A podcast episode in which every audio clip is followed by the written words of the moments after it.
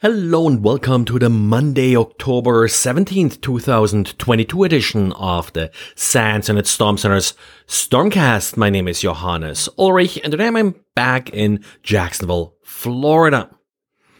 First of all, an apology that on Thursday, due to time zone issues, I recorded a Friday podcast actually quite early. Turns out, uh, well, it was too early as we had an important update to the FortiOS FortiProxy vulnerability just after I recorded.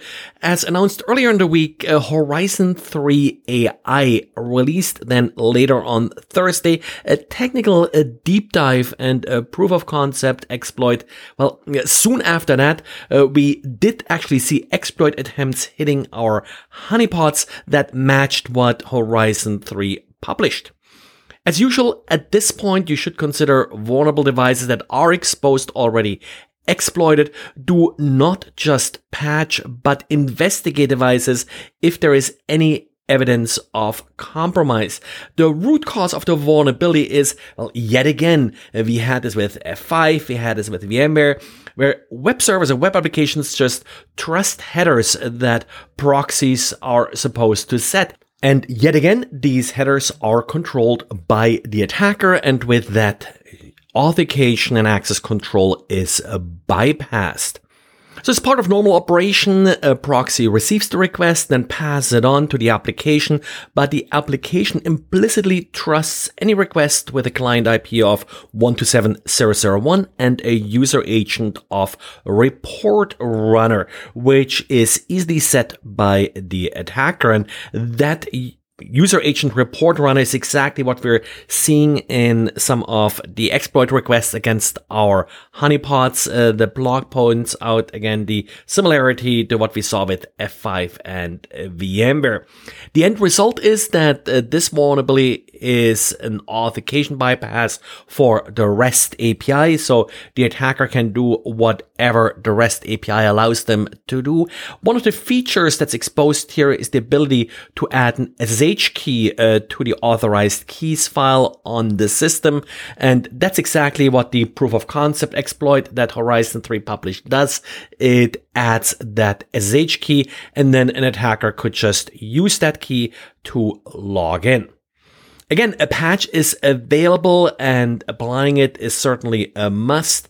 Also, make sure that the administrative interface is not exposed, including the SSH servers. Exploits against actual devices have also been reported and appears that according to some of the Twitter chatter, one of the issues then is that many organizations apparently don't know that they are actually running these FortiGate devices. And talking about headers, uh, we also have yet another bypass of the URL rewrite rule published by Microsoft for the so far unpatched Exchange vulnerability. I'll link to a Twitter thread by Will Dormann for details as by the time you listen to this, uh, maybe there has been yet another updated rule for Microsoft and yet another uh, bypass uh, for it. In diaries this weekend, uh, Didier looked at an HTML file we received from a reader. The HTML file Eric received and forwarded to us included uh, two base 64 encoded images, a GIF and an SVG file.